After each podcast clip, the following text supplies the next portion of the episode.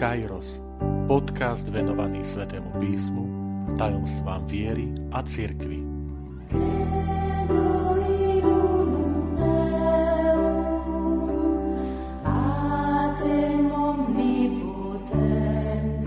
Sedemdesiata druhá časť. Niekoľko praktických rád lektorom. Prvá časť.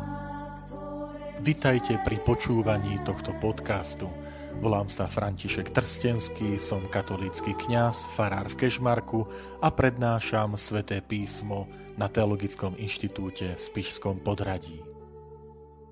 Milí priatelia, tieto najbližšie tri časti môjho podcastu chcem venovať službe lektorom.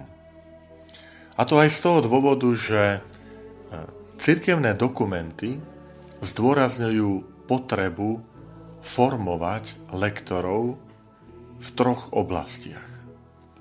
V biblickej, to znamená, aby tí, ktorí sú poverení prednášať Božie slovo v rámci liturgie, pochopili tieto biblické čítania v ich kontexte a svetlom viery, aby porozumeli zjavenej pravde, ktorú biblické texty obsahujú. Druhá oblasť prípravy je liturgická, to znamená, lektor, keďže je zapojený do bohoslužby, má mať schopnosť rozumieť zmyslu a štruktúre liturgie slova a porozumieť aj vzájomný vzťah medzi liturgiou slova, alebo bohoslužbou slova, ako to nazývame, a liturgiou, čiže bohoslužbou Eucharistie. Tretia oblasť prípravy je technická príprava. To znamená, jej cieľom je e, formovať lektorov e, k umeniu čítať pred ľuďmi, či už e, priamo, alebo aj za pomoci dnes dostupných prístrojov, ako sú mikrofóny, reproduktory. A tam sa má na mysli teda tá technika prednesu. Pokiaľ organizujete e, takéto stretnutia vo farnosti, tak môžu, a verím, že pomôžu aj tieto zamyslenia k tomu, aby sa táto úloha lektora ešte zvýraznila, lepšie porozumela a prežívala. Prečo je vlastne dôležité to poslanie lektora? Lektor umožňuje, aby jeho prostredníctvom sveté písmo, ktoré je slovom Boha, zaznelo ľuďom aj v dnešnej dobe. V prvom rade táto služba lektora, už aj názov hovorí, že byť lektorom je službou. Lektor je služobníkom slova. Isté nikto ju nejde konať preto, aby sa vystatoval, aby sa predvádzal. Nebolo by to ani ľudské, ani kresťanské. Dnes sa však skôr stretávame s neochotou prijať túto službu, s výhovorkami na spôsob neviem čítať, nech to číta niekto iný. Často je to však z pohodlnosti. Chcem povedať, že táto služba lektora je cirkvi dôležitá, povýšil ju ešte viac terajší svätý otec František, keď aj zaviedol možnosť ustanovenia lektora nie len ako súčasť e, prípravy, e, prípravy e, budúcich kňazov, ktorí postupne príjmajú lektorát, potom akolitát na tej ceste kňazstva, ale tak ako jestvuje mimoriadný rozdávateľ sa to príjma, potom príjmania, ktorý môže byť ustanovený do, do úradu, do služby akolitu, tak svätý otec František rozhodol, že aj takýto úrad lektora e, môže byť uvedený, to znamená osvedčení naši laickí bratia a sestry k tomu, aby v církvi e, boli povolaní a slúžili ako služobníci slova v tom zmysle čítania svätého písma. Chcem o tom hovoriť aj preto, že určiť niekoho na posledný chvíľu pred Svetou Omšou, aby čítal, je jednak neúctivé k Božiemu slovu, ale zároveň aj hrozí, že to skončí hambou, z ktorej sa bude zle cítiť tá dotyčná osoba, ktorú sme požiadali, kňaz v liturgii, ako aj samotné spoločenstvo veriacich. Riešením nie je ani to, že sa ako si uspokojíme s tým, že tak bude čítať vždy tá istá osoba každý deň. Rozumiem, že nie vždy každá farnosť má veľké množstvo lektorov, ale tiež nie je ideál, ak čítanie počas celého roka prednášajú dve, tri osoby, ktoré sa striedajú. To znamená, majme odvahu získavať aj nových lektorov, ktorých je však potrebné formovať, venovať im pozornosť a usmerňovať. Preto je dobré aj e, budovať to spoločenstvo lektorov na spôsob e, naozaj nielen akejsi skupiny, ktorá príde, aby si porozdeľovali čítania, ale ktorí sa stretávajú aj k tomu, aby sa formovali, aby sa dozvedeli niečo o Svetom písme, aby sa dozvedeli o liturgii a samozrejme rástli aj v duchovnom živote a rástli aj v tom správnom prednese e, svätého písma. Je to aj prejav živosti farnosti, v ktorej sa viacerí zapájajú rôznymi darma, darmami, darmi, ktoré majú do práve služby, do spoločenstva, do života vo farnosti. Je dobré, keď to to spoločenstvo lektorov má aj takého akoby svojho vedúceho, to znamená tú zodpovednú osobu, ktorá slúži aj na takú komunikáciu medzi lektormi a kňazmi alebo kňazom. Jednak, aby boli vždy zabezpečené čítania, aby bolo možno vyriešené, akým spôsobom sa zastúpiť v prípade odcestovania alebo dnes aktuálne choroba, pandémia a tak ďalej a zároveň aj komunikuje niektoré veci, keď sú slávnosti s pánom Farárom, akým spôsobom bude tá liturgia prebiehať, aké čítania sa budú čítať a, a tak ďalej. V tejto e, prvej časti chcem sa venovať e, bohoslužbe slova, štruktúre bohoslužby slova a liturgickému priestoru. Chcem pripomenúť, že v rámci kostola má osobitnú, takú, osobitné privilégium, časť, ktorá sa nazýva presbytérium, alebo niekedy aj svetiňa. Je to osobitná časť, ktorá je niekedy aj oddelená napríklad schodíkmi, kde sa nachádza sedes, odkiaľ sa začína Sveta Omša, kde kňaz začína tie úvodné obrady, odkiaľ prednáša modlitbu dňa a kde sedí počas čítania. Potom je to ambóna, ambóna, odkiaľ sa čítajú čítania a oltár. Oltár, niekedy v tom takom našom jazyku sa to nazýva, že to je obetný stôl, ale naozaj toto sa myslí oltár, kde sa prinášajú kalich, víno, hostie, kde sa koná premenenie chleba, vína na telo a krv Ježiša Krista. To sú tri dôležité miesta, No a nás zaujíma ambóna. Treba pamätať na to, že ambóna je miesto rezervované iba pre bohoslužbu slova. To znamená prednes čítaní, prednes žalmu, lebo žalm tiež Božie slovo, alelujú verš, evanielium, homília, vyznanie viery a spoločné modlitby. Bodka. Toto je štruktúra bohoslužby slova, najmä teda na slávnosti a nedele, keď je aj význanie viery, keď sú dve čítania. Ambóna nie je miestom pre oznamy a nie je miestom pre príhovory. To znamená, ak je začiatok Svetej Omše a domáci kňaz chce privítať napríklad odpustového kazateľa, mal by to urobiť buď cez prenosný mikrofón, alebo pri, na mieste pri sedese, tam, kde sa začína Sveta Omša, ale nie tak, že má ísť ku ambóne a odtiaľ privítať, rovnako aj poďakovanie A to, neplatí, a to platí taktiež aj pre laických bratov a sestry, že keď napríklad v mene veriacich zástupca chce poďakovať eh, týchto veriacich za pastoračnú radu, hospodárskú radu, alebo sa chce prihovoriť starosta, nemá to byť z ambóny, lebo je to miesto rezervované pre eh, bohoslužbu slova. Samozrejme, opäť, pozbudzujem a upozorím na istú múdrosť, lebo niekedy ten liturgický priestor je tak usporiadaný, že niektoré maličké kostoly nemajú sedes a naozaj majú len oltár, odkiaľ kniaz aj začína svetu omšu, kde aj končí.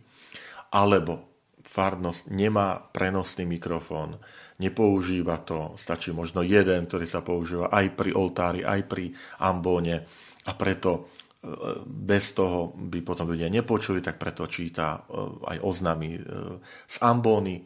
To sú skôr, poviem, výnimočné prípady, na ktoré treba aj prihliadať s takou istou e, zdravým rozumom, ale zároveň pamätať na to, že ten liturgický priestor je na to určený, aby slúžil pre bohoslužbu slova.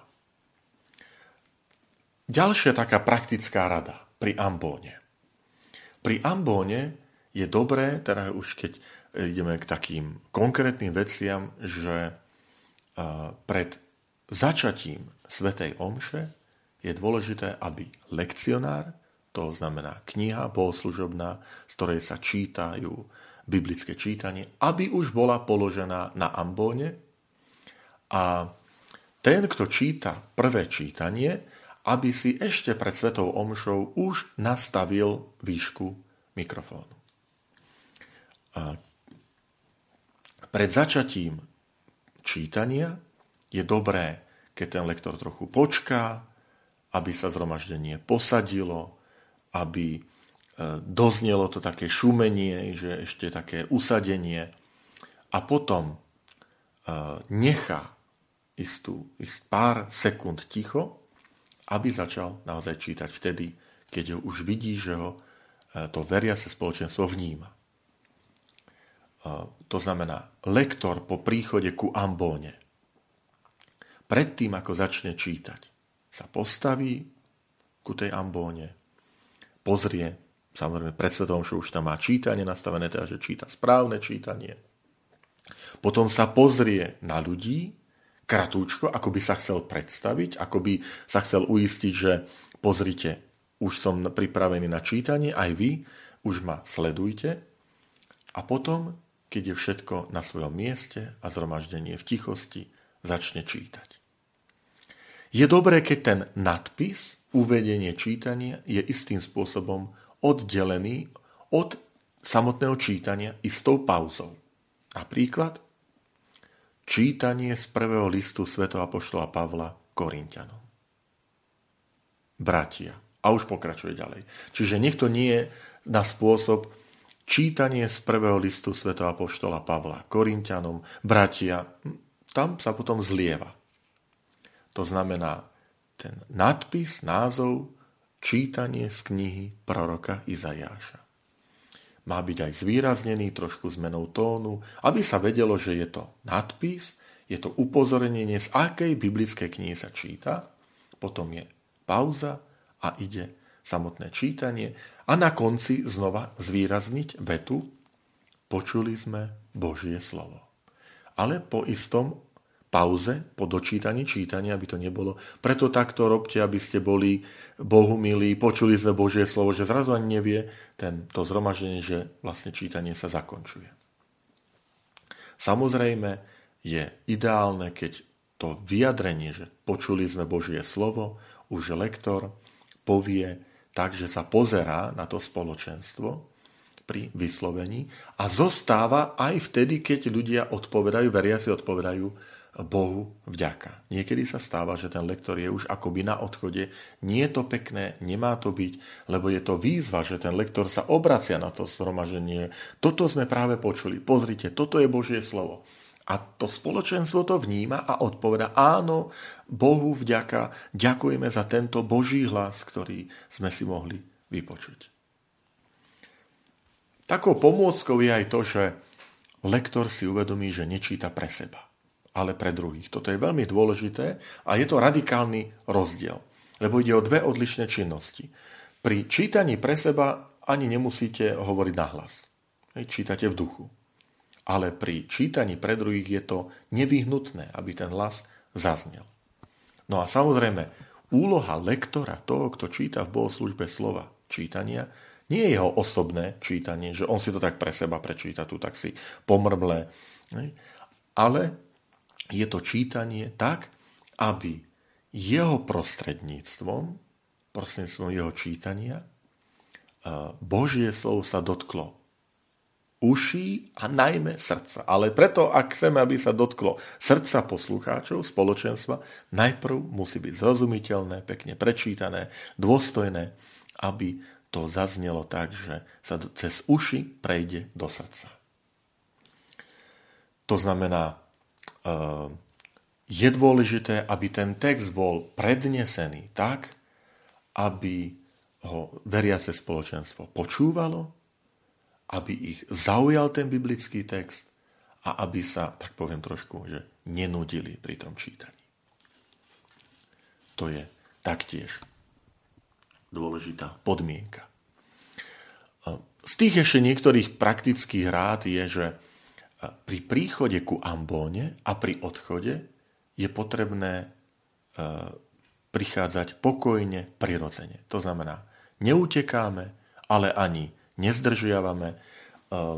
Niekedy sa stáva, že keď dočíta čítanie lektor, za ním už prichádza žalmista, je potrebné pripomenúť, aby sa nevytláčali z miesta ambóny, aby žalmista, teraz prepáčte za výraz, nedýchal už na krk tomu lektorovi, lebo už sa nevie dočkať, kedy on už si tam chce dať svoju knižku a už spievať, lebo organista už prelomuje a akoby ho vytláčal. A opačne, keď ide niekto ďalej čítať, čítanie druhé, aby nevytláčal žalmistu, ktorý má zostať ešte na ambóne aj vtedy, keď sa ľud veriaci e, odpovedá refrénom, už tým záverečným, za ktorým bude nasledovať druhé čítanie. Nie je pekné, keď ten žalmista počas refrénu, ktorý už zhromaždenie spieva, už odchádza. Ako by povedal, no ja som si už svoje splnil a toto už ma nezaujíma. Tak ako má lektor počkať, keď povie, počuli sme Božie slovo, na odpoveď Bohu vďaka, tak má aj žalmista, keď prednáša, spieva žalm e, z ambóny, počkať, kým sa aj dospieva refrén a tak odísť a vtedy prichádza, prichádza ďalší lektor ak sú teda v nedele alebo v slávnosti dve čítania. Taktiež upozorním, že e, ideálne je, keď to miesto nasedenie pre lektorov, ktorí v bohoslužbe pri Svetom teda čítajú, je také vyhradené blízko pri tej ambóne, aby e, nemusel lektor prichádzať desi z polovičky kostola, klopkajúci alebo prechádzajúci, alebo spod chvoru sa ku ku Ambóne a potom zase naspäť na svoje miesto e, niekoľko desiatok metrov. Ale ak viem, že v ten deň mám čítanie, v tom chráme je vyhradené miesto, že toto je miesto vyhradené pre tých, ktorí keď je Sveta Omša tu sedávajú, lebo čítajú čítanie, prípadne prozby, tak preto je to dobré, že to presúvanie nie je potom také, že odvádza pozornosť. Že namiesto toho, aby sa zhromaždenie sústredilo, že potom napríklad prvom čítaní je už žalm, a, a tak, aby sa mohlo sústrediť, počúvať ten žalm, tak namiesto toho musí sledovať, ako sa ešte lektor presúva kostolom a hľadá si miesto a, a aby sa nestalo, že kde si ešte zakopne. Hej, to tak úsmevne hovorím, sú to praktické veci, ktoré vždy záležia od tej konkrétnej dispozície toho, ktorého chrámu, kostola alebo kaplnky. Ak zvykne, ak z, vznikne situácia, že lektor číta aj žalm, lebo nie je žalmista, nie je organista, napríklad, že je Sveta Omša recitovaná, tak je dobré, keď pri refréne, pri tej odpovedi, ktorý sa e, číta, to responsoriuje žalmu, e, hovorí pokojne a nesnaží sa prekričať to spoločenstvo. Ale skôr sme svedkami aj opačného javu, a to, že veriaci si na prvýkrát nezapamätajú ten refrén, alebo si nezapamätajú odpoveď pri spoločných modlitbách veriacich, ktoré nazývame prosby, a vtedy prosím, nepozerajte sa vyčítavo a mlčky na zhromaždenie, že vidíte, nezapamätali ste si to, neviete, ale ja vám tým nepomôžem, mali ste si to zapamätať, ale treba začať e, odpoveď a tam sa potom to zhromaždenie chytí. Najmä v tam, kde sa napríklad nepremietajú tie texty, alebo zvolanie ku spoločným modlitbám je trošku iné, ako, ako sme naučení. Tak preto to nemá byť akési vytrestanie zhromaždenia, že aha, nepočúvali ste, no tak e, neviete teraz odpovedať a ja, ja som naschval ticho. Nie, normálne treba im trošku pomôcť, že aj e, na tú odpoveď prosme pána, aj my povieme napríklad na príhovor Pani Mária, vyslíš nás, páne, alebo čo si podobne. Tak, milí priatelia, toto je prvá časť, prvé také rozprávanie o službe lektora. E, chcem vás pozbudiť, vy, ktorí máte tento hlas, ktorí máte e, dar od pána aj čítať a zrozumiteľne, prosím, e, ponúknite tento váš dar, e, túto vašu, vašu službu aj pre farnosť, alebo teda filiálku tam, kde pôsobíte pre, pre kniaza. A nech je to aj také vyjadrenie práve živosti tohto spoločenstva. No a teším sa, že v ďalšej časti budeme v tejto téme pokračovať.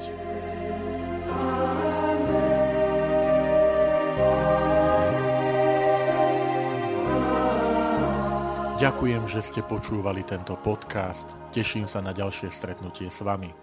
Sledujte naše aktivity na web stránke farnosti Kežmarok www.fara.kezmarok.sk alebo na Facebooku farnosti Kežmarok.